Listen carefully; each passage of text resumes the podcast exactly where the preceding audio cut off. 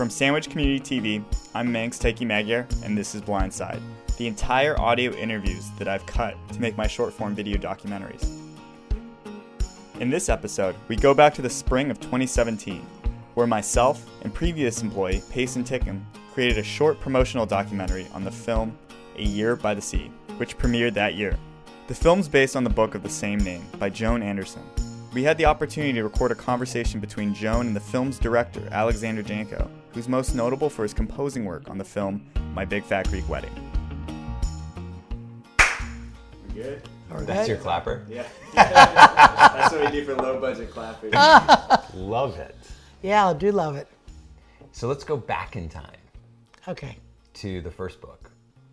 Yes. And That was a long time ago. that was, that was. We don't want to tell how long it was. That's okay. No, we don't want it to be that long. but but no, because I love actually the fact that, and we say this in Q and A's, that it was the precursor to Elizabeth Gilbert's Eat, Pray, Love, because I, you know, you were. Hey, she you- copied me. Somebody said that was a good idea. Let's use you know the same idea for her. because you were a decade before, That's right. the early '90s. Right. But you came out to the Cape, you had this amazing experience, and then you decided to write about it. And the publishing journey was a long road. A long road. 37 rejections, 10 rewrites.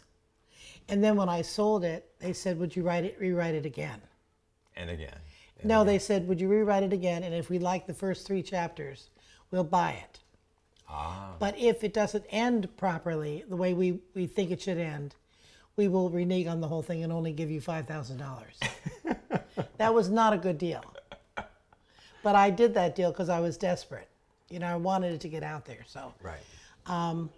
So that's what it was. And they were surprised. Most books do not end up to the liking of the publisher. Did you know that? No. and so they they liked the way it ended up. Hmm. And since it doesn't matter if the audience knows this, but since my husband and I stay together for better or for worse, um, that they would not have bought it if we had split Oh, wow. because it was a time when too many people were going off into the sunset. Wow. So it was a lucky thing we stayed together. So it was the reconciliation. the reconciliation, Right. to a point. Right. But you know, we've got this film now where there's an open-ended ending. Right. So it was rejected by 37 publishers, had to Re- rewrite it 10 times. At least. And then how long did it take before it actually started to climb up the charts of the? Uh, it did really well. It did pretty well for the summer, but they only they only printed like ten thousand books. okay. And the two women that bought the book were gone, and two men took over, and they called it a chick book. I didn't even know what that meant. I mean, everything was against it. Right. And um, then all of a sudden, a, a, a PR person at Doubleday said, "You live on Cape Cod, and this is a summer book. It's kind of like the film." Right. summer book. It could be a summer book. So spend a couple thousand dollars of your own money and promote it. So I did. Borrowed money from my mom Wow. and promoted it myself. And then somebody in Westport, Connecticut, a PR agent, got me on the Today Show. Right. And after I was on the Today Show, and the morning, Saturday Today Show, Okay. not the real Today Show. Right. the weekend. And they put me in the car to, to, to go to the airport. And I said, Well, that was quick. I, I hope it does well. She said, Oh, no, you're on your way now. And the very next day, it was number two on whatever bestseller list at that point there was. Wow. Power of, you know, seven minutes on to the, the Today Show. And then how much longer before Oprah picked you up? Uh, that was like J- June, and she picked me up in fall. Okay. And then that must have been a huge. Oh, no, no, no. She didn't pick me up. I'm sorry. Oprah did not pick me up with, with, for, the, for the hardbound. Oh, it was the paperback. the paperback. So that was a whole nother year. Wow. Yeah. And you had already started the second book at that point? Were you? were you- No. so you were still kind of in publicity and I was- promotion on the first book. Would you understand that? I do. So it wound up uh, being a longer journey than you thought. a very long journey. And and now I talk about second journeys and third journeys and fourth journeys and seventh journeys. right. It's kind of like the life cycles. Yeah. In reality. And here I am back doing this film with you. Right. And it's been one journey after another journey. We were sitting here at this table. Well, it's just it's so interesting to me because we, we honestly have never talked about the specifics of the promotion of the book and stuff, but it so parallels what we're doing with the film, I know. right? Because we started out with the film, Yes. nobody would give us the money, so No. we go and raise it on Kickstarter. Right. Which happened at this table, remember? That's right. We went on to Kickstarter, we opened champagne. You had celebrated your 50th wedding Right. anniversary. You guys came back from.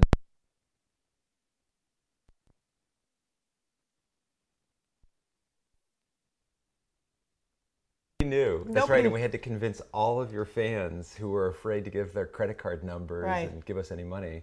But that's how we raised the development fund. That's right. and then We had the reading we had the reading, which really helped the material. and told us that we had something because when do you remember? That's right. We, we got this theater, and when we walked out of our last rehearsal, the line was out the door. And we had women coming up. They met each other on Facebook, and Yes. they came all the way up from Jersey, and then those mother and daughter drove out Michigan. from Michigan because they wanted to be there for Right, the live this. stage reading. And of course, then it got to now, and they're going, "When can I see it? When can I see it? When can I see it?" It's so interesting because Laura and I are constantly um, responding to these social media posts Yeah. where they're like upset with us. That When's it coming to wh- why- Missouri? yeah, why is the film not in Maine or Arkansas or Kansas or And who Missouri? or whatever? understands? And we have to actually tell them, well, making a movie is really hard, raising the money's harder, but distribution's the hardest of all, and we need your help. We need you to go to your local theater, to your art house, you know, request the film, say Yeah. we want to see it. And they're saying, "Oh, please, I just want to see it." Yeah, they want to just be able to have it magically Yes, appear. right. And we know that that's now we know. Right. Would you ever do a film again?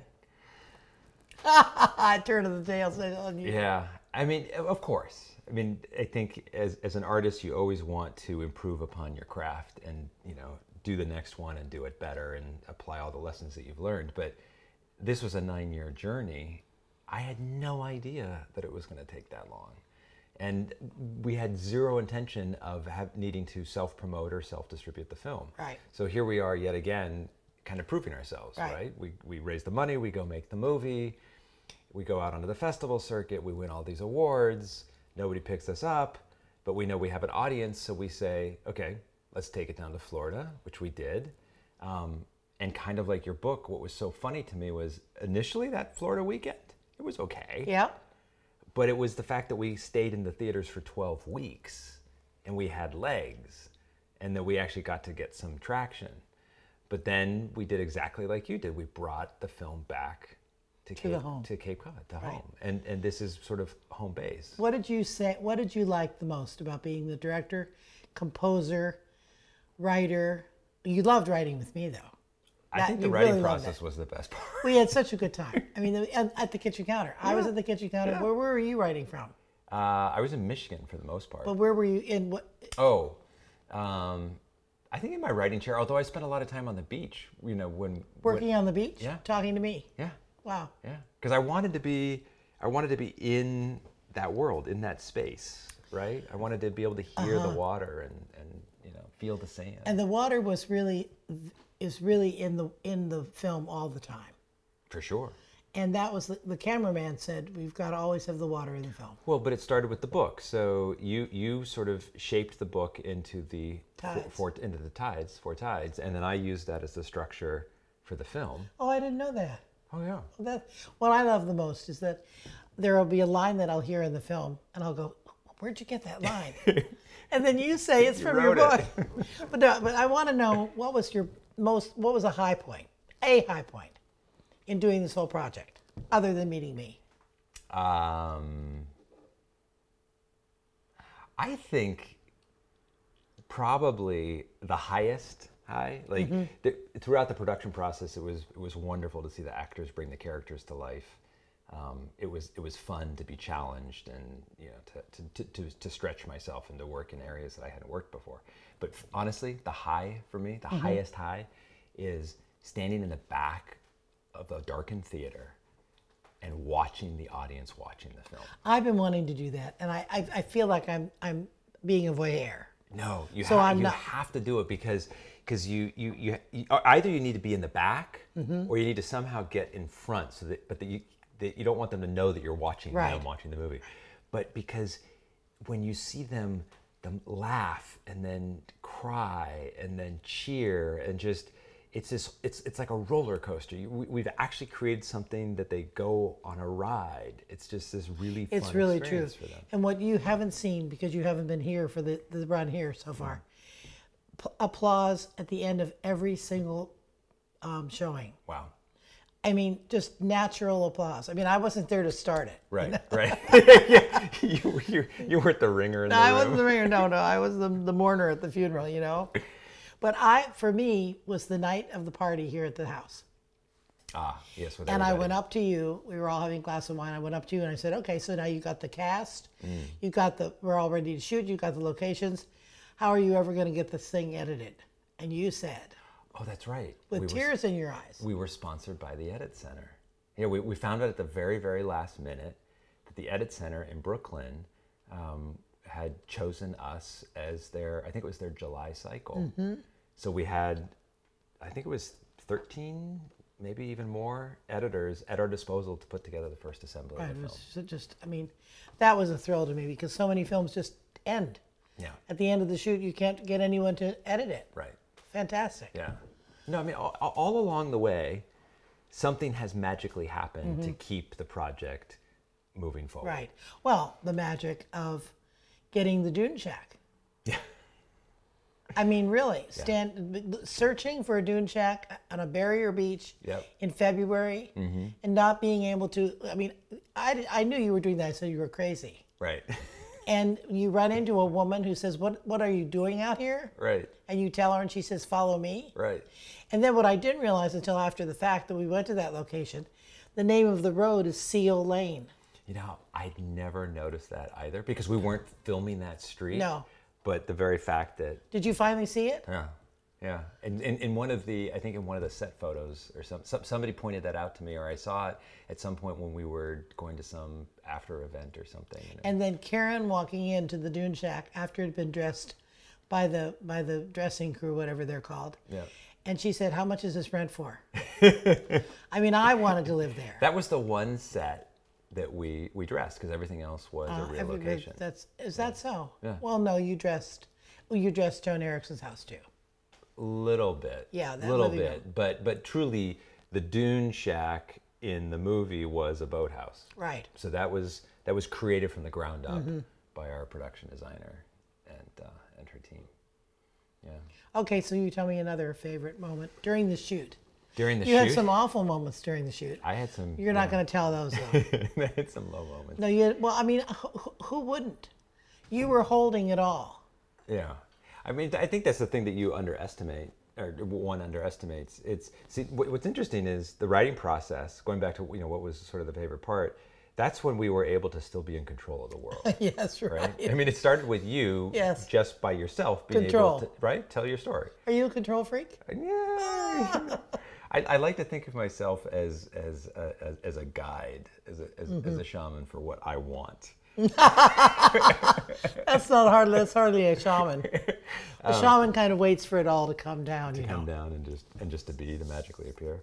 Um, but yeah, no, there, there's that moment where I think it's kind of like raising a child in that you put all this energy and effort, right? And you, you you you think that you know what's right and what's good and what's and then you have this slow dawning realization that they this this this being has their own their own will, uh-huh. their own mind, their own passions or whatever, and they may not align with yours.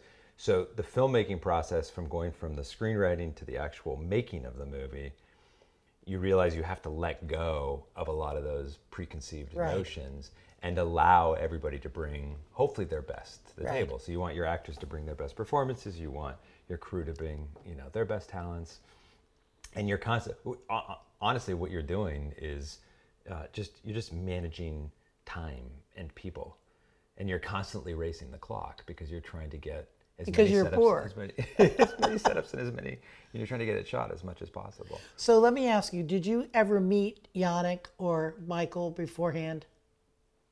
uh-uh. You just they came on the set. uh, yeah they just came up they, they just showed up And I how about had a- Celia? I did get to meet. I met with Celia in uh, Pat's office in New York, our casting director, And I met with Karen in Pat's office. I never even saw S. Epatha. She and I just spoke on the phone. I think Michael and I spoke on the phone. Yannick and I had a Skype chat. Yeah. So I actually saw Yannick. But um, yeah, no, it was. I mean, there is not a woman who has seen this film. It's it's it's kind of fun, right? So so so it goes back to that. What's what's the exciting part is that Well, that was the, the, the that was an exciting part. yeah, we don't want to give any spoilers, or, uh, you know, uh, but when when women actually kind of it's like being at a Beatles concert. Oh, it is. You know, Oh, it and, is. and they kind of melt a little bit. And bit. they wonder why I did I what did I do with him? right. Was I going to ever? It's it's it's it's the vicarious Yeah. uh, nature of it, I think. and he was such a great guy. Yeah. But he told me in this dining room, he said, um, I said, why did you take the part? Hmm. Oh, gotta stop that. Yeah, I think I'm gonna take a little pause. I just want to for the consistency. Oh, did you? Would you have something in your? It's just the centerpiece. It's a little, it's a little strange, but it's fine. You can, Yeah. we can just keep it there because we have it out through It- the whole thing. Yeah, because they want to now match it, Oh, okay. right? So when they intercut and stuff like that. It's pretty cute. Um, so you were saying you're rolling, right? Are you roll? Okay. So you were saying about Yannick when he was sitting at the table. Oh yeah. So I mean, I had never met them. It was so exciting for them all to come in, you know, to the house and have dinner, and, and we had had this, we had all these people coming to help. Help. It was all nobody was a real waitress or a real anything. Right. right. we were all acting. It's all volunteer labor. But um, he, I said, why, why are you, why did you take the part? And he said, well, I kind of resonated with the whole story too. I'm, I'm really going through my own crisis. That's I think the key. Everybody was. And, and, and what we've discovered so taking it down to florida it was one thing to take it on the on the festival circuit Mm-hmm. but taking it down to florida and seeing how the film was resonating with men right Mm-hmm. Right. and i don't know because i haven't been at a screening on the cape you've been to some of the screenings at the cape cinema but i'm getting the sense that there we always knew that it was kind of a universal story and a Mm-hmm. universal message we always felt that it was timeless because this is a perennial thing. Mm-hmm. We're all growing, we're all aging, we're all expanding, right? Um, but it seems to me that, and, and maybe it's just part of the zeitgeist culturally, what's happening. It, if you, maybe we are the antidote or the counterbalance to this youth obsessed Yes. culture and this kind of media saturation of this is how you should look or this is how you should behave or this is how you should be and there's all these people who are saying that doesn't feel Right. right to me Yeah. I'm going to meet with somebody um, next week for coffee who's in a terrible situation with his marriage and his life. And she's like uh, the fisherman's wife in the movie. And he's like the fisherman. He's a soft guy. And he doesn't understand what's happening to his, to his life. yeah So he's going to start his search. You it's, it's almost like the film in the same way that your book gave so many readers permission to carve out time Explore. and ex- you know for themselves and explore. Hopefully, the film and the way that we adapted the story and the way that we end the film, hopefully, people can see it, it's it's like it's not it's not a threat. It's not a scary No. thing, right? Because so many people get afraid of the hard conversations or change or the Mm-hmm. the fact there was a great article in the New York Times recently about how most marriages break down and most relationships break down because the two parties go into it expecting it to be the same Right. instead of going into it and saying this is going to be an exciting journey Yeah, because who knows what, you, what you're going to turn out like. exactly and, Right. and who know and, and, and how am i going to turn out Right. and let's just let's just go on this journey Right. and see what happens and sort of enjoy and embrace the change that takes place And that's kind of what you did directing the film. You went on this journey. there was and a you- lot of change in 22 days you tried to put this story together and, and in the end there were a few little cuts that were you, you almost couldn't make the edit Yeah. right Always tricky. Yeah, It was very we, di- we- tricky. We, didn't necessarily have all the footage. So tell me, I want to know because I was I was off on the sidelines seeing what was happening when we opened the film at the Cape Cinema. So we obviously had a phenomenal Oh, first week, right. Right. Um, it was out of the top 100 films in New England. We were $68 short no of being on the first page. We were the 51st film in New England, our opening week, Uh-huh. of all the films, right? Um, but we were actually the number three movie behind Guardians.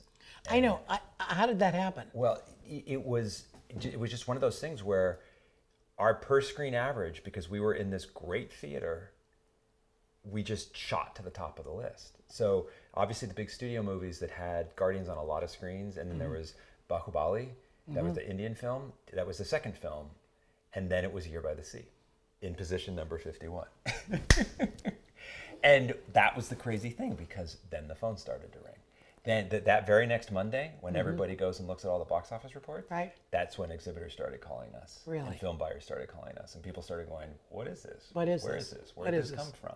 Right. But when you were on Cape, have you gotten a sense yet? Oh, I can't go in the grocery store now. So people are talking. The viral. Oh yeah, I mean they're stopping me at the grocery counter and we're holding up the line because I came yes, my husband came too, and I mean they're all talking about going together and what happened to them while they were there. Then the husband starts talking to me. I mean, the last time I was at the grocery store, I was stopped four times. Wow. It's wonderful. I mean, it's it's not just about Cape Cod. Mm. It's not just about knowing me. It's the story. Right. And are you hearing that people are going Back. back again? Yeah, So my- it's, it's kind of like the festival. My therapist. my therapist went. She's gone twice, and she's going a third time. Wow. And her partner, she noticed that he was just wiping away tears. Huh. Yeah, we, we, we had some moments in Florida because we had to split up a little bit. So Mm-hmm. you were with Laura and I was with Karen. But Karen and I would be stopped, besieged on, as people were leaving the, the, the um, theater. And some of them were so moved, you know, that they couldn't actually communicate, but Right. they just wanted to touch her. I know. they just wanted to, you know, like just I know. be able to say thank you in, in some And way. her her acting, her craft, is so well honed.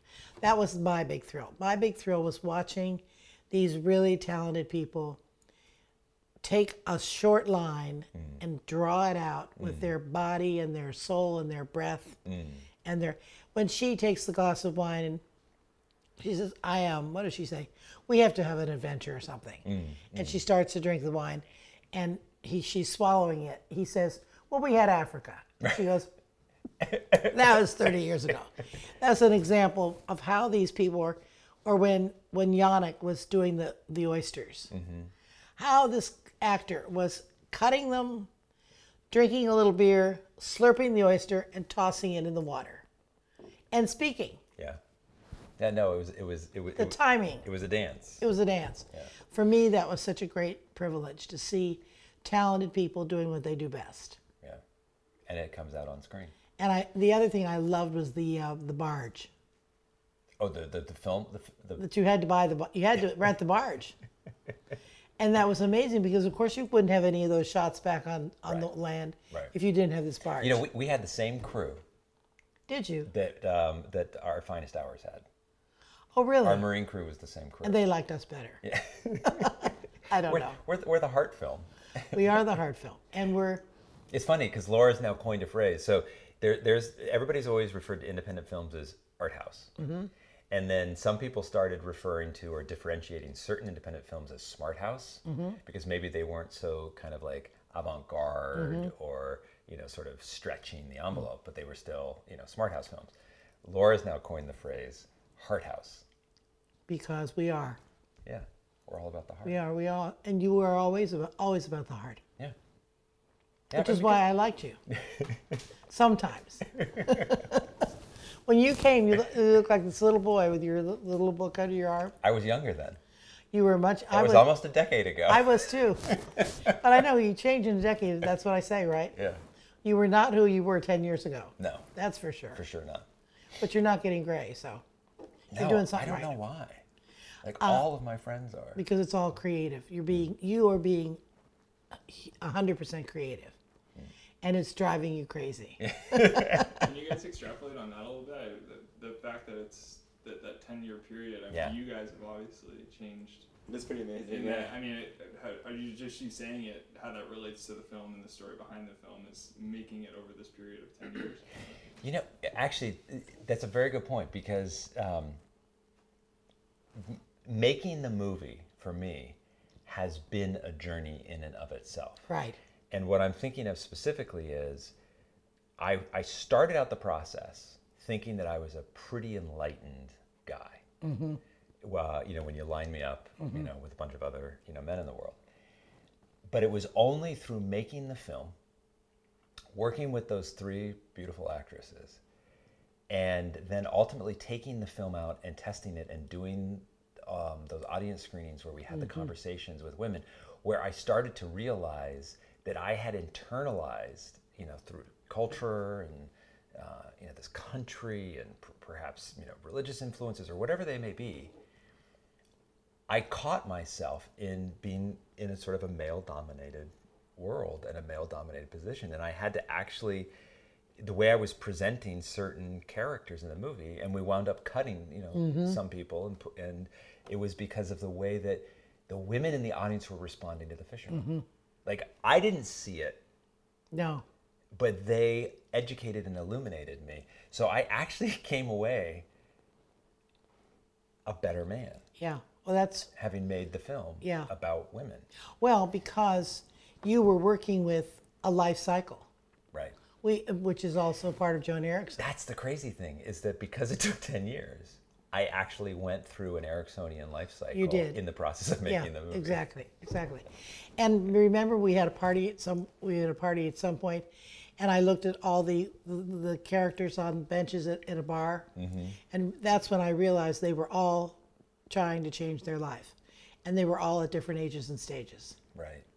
And you can't not come to this film and not want to change some somehow, Yeah. and you also want to be left alone.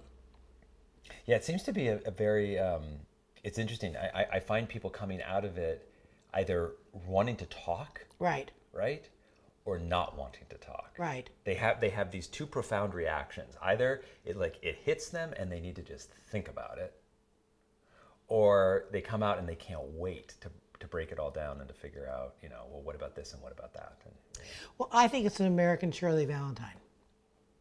Shirley Valentine ran away to Greece. I ran away to Cape Cod. Mm-hmm. And 10, 15 years later. so then so then we had Shirley Valentine, then we had Under the Tuscan Sun. Right. But she ran away and had an affair. Oh, that's true. She in, in the book she went with her husband. That's right. That's right. And then Eat, Pray, Love. It was also sort of about mm-hmm. A the, man. the relationship, and then so so so you're right. So you you kind of bookend Shirley Valentine and you are really the woman's story, We're trying to find ourselves in a in a world that doesn't really give us that chance. right? Who am I beyond the roles that I play? Right. But the 10 year thing is really interesting because I've I've held I've just said it's been seven years. I won't even accept the fact that it was two. it And was January of 2008. and I. I, I feel, um, I mean, I've been totally pulled away from my writing life. Yeah, you, you you missed out on another book. I miss, I, to- I've just been completely absorbed in this, in this. Well, I having having gone to Yale Drama School, I've always loved the theater, but I had no idea how fascinating film a film would be.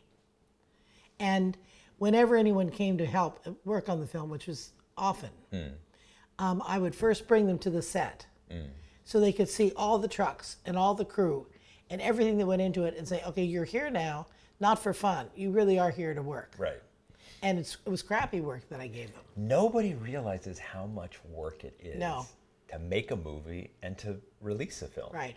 No, they don't. because because uh, you just you know you read the trade magazine so and so you know hired to do this or whatever and then it magically appears in the multiplex you know, But you know, later. Robin was reading. My husband was reading re- recently um, how they they're holding back one film. I don't know what it is, but it's a big film, Hmm.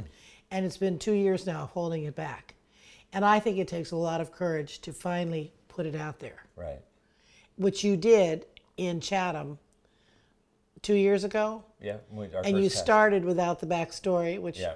I wanted more backstory. Your Right. father wanted more backstory. right and you were like so furious that we but i mean you know then you had to change you had to give into it well i think it's it's sort of discovering that it's kind of going back to that analogy of the child like y- you cannot force a film to be something that it's not no So the, the, the film ultimately dictated how it wanted to be edited, mm-hmm. as opposed to how I wanted to edit it. Mm-hmm. And there's lots of different versions and lots of different things that I would have mm-hmm. done or liked to explore or played around with, but that wasn't intrinsically, organically true to what the film. And was. then what really upset me was I was watching it one day at the nursing home, and they took one of my best lines away. and it was the actors that chose not to use that line about divorce. Yeah. Because they said, well, they, up until this point, there'd been no talk about divorce. Right. Why are we going to confuse the audience at this point? Right. I still wanted the line to be in there. Did you, by the way, speaking of the um, of Epic, did you go to the screening? No. That we played it for. no, the, I didn't. That was so cool. Yeah, that would be really It interesting. was really wonderful. I would imagine that that would have had a huge impact. Don't you think we've said enough now? What what, what have we not uh, Yeah, covered? no. You guys have got some definitely some good stuff in there. Um, I don't know. I mean, anything else that's really. I guess it is just it's, it's all about you know why this is. It's all about us. me- yeah, yeah, but it's it's like why it's going to be super super meaningful to any individual, not any individual, Right. but More, what's more gonna things be, about the universe, the universality. Universality, yeah. Um, Um, it could even yeah. Sorry. Are- are you, okay, so I, I would say um, it's been really interesting for me that people have asked, what's it like to see yourself on the screen? Well, I was never myself on the screen, which is why I really love watching Karen Allen on the screen. And she wanted to meet me and find out how I was back then. And I said, Karen, have you ever wanted to run away from home? Oh, she said many times. I said, well, then that's what you're going to play. And that what that's what makes the story universal. Stopping, stopping your life, and listening to what your heart needs to tell you. And uh, there's a there's a line in the in the movie that Yannick says. Actually, uh, she says, "Don't you ever get lonely out there being a fisherman?" And he says, "Loneliness, Joan, is not knowing who you are." Right. That is everyone's story. Yeah, I think that's that's the crux of it is that we all have these moments where we're, we're lost. We just don't know who we are or where we are in relationship or what's happening in our careers. You know, it can be pro- professional, it can be personal, it can be um, relationship, it can be parental, it, it- it- but there's always those moments, and that's actually the best part. Right. Is when you stop and you say, "Okay, I need to just pay attention." But this." this movie makes you stop. I mean, it, it gives you the suggestion that it's all right to stop. Mm-hmm. So that there, at the end of the film, not to give anything away in the film, but you can see that she has grown during the year because she stopped. Mm-hmm. And all of the detail that you put into it. Oh, shut up. That was a good one too. Come on, Robin. Uh. it's the answer machine. Yeah. All of the what was I saying? All of the all, all of the all of the metaphors mm. that you were able to come up with and put in the film. Mm. And that's why people have to see it two and three times. Mm-hmm. Because they they the first time they were just looking at the relationship mm-hmm. for themselves or for who with with whomever they were in relationship with. The second time they got to see more detail. Mm-hmm. They got to really pick out the. There's so much detail of how to actually learn from being alone, mm-hmm. from being on the Cape, from being by the ocean. Mm-hmm. And um, oh, I'm as unfinished as the shoreline along the beach, mm-hmm. and we all are. And that is such an interesting concept. Nobody thinks about being unfinished. In this culture, they think about being finished. Right. I'm going to be da da, and I'm going to be there, and that's that. Well, it's interesting. We, we, we get so caught up in that sort of means to the end. We're, we're, we're paying attention to the end game or that final thing, and we actually realize we're not living our lives Right. to the fullest. Right. Because we're not in the moment. We're not in the now. and you still get to wait for this film to be winning an Academy Award. and maybe it'll be 10 years. It's it you know it's just it's one of these just it's, it's just a long Oh, journey, is. right? So let me go back to the question I asked you earlier. Would you do it again? Um, if the audience wants it absolutely right? I mean because the the way that we have the, the way we made the, the film the way it was designed is to sort of I, I see this as sort of like the gift right? The, the, mm-hmm. the, this is this is us to the audience. Mm-hmm. Now the question is is the audience going to give us a gift back? Are they going to go out see the film tell their friends to go see the film give us that proof of concept, give people the confidence that we actually have something, you know, mm-hmm. material that is resonating with people, and then it's like, okay, well, now we need to go make the sequel. Now we need to continue to tell the story. Yeah. Right? Let's do that. They're ready for it. I don't want to write another book. I want wanna make make another movie. See, of course, I just being the person watching Right. would love to make, watch Right. watch you make another movie. but not movie. not another ten years. No, no, no. Well, you'll be so famous by then it won't matter. You'll just be able to do whatever you want to do. I wouldn't go that far. But people have compared this movie to movies that won some of the awards last year and said this is a much better movie. We're definitely the uh, the antidote. We're, we're, we're a feel good film. We are. So. And that one line from the review reviewer where this is a sleeper movie for 2017. Mm. I like that line. Yeah, it's a different kind of film. It is. It's much more organic. Mm-hmm. Well, we're different kind of people. True. It's it's it's actually in this day and age, it really represents indie filmmaking. Well, people called me the woman who got away, the woman who took a vacation from marriage, wife. the runaway wife. You know, so it is different. who has the nerve to do that? You either leave for good or you Right. just run away for a while. Right. Well, Sandy, it's been great working with you. okay? Yeah. Yeah, that's You guys- to work with. That's yeah, good. you guys have plenty of stuff. Yeah. Awesome. Year by the Sea was shot almost entirely on the Cape in 2016, using real locations as the settings for many of the scenes. You can watch the entire film through Amazon streaming. Blindside is a Sandwich Community TV podcast. Subscribe to us on your favorite platform or visit us directly at www.sandwichcommunitytv.org so you can stay up to date with all the newest content. Thanks for listening.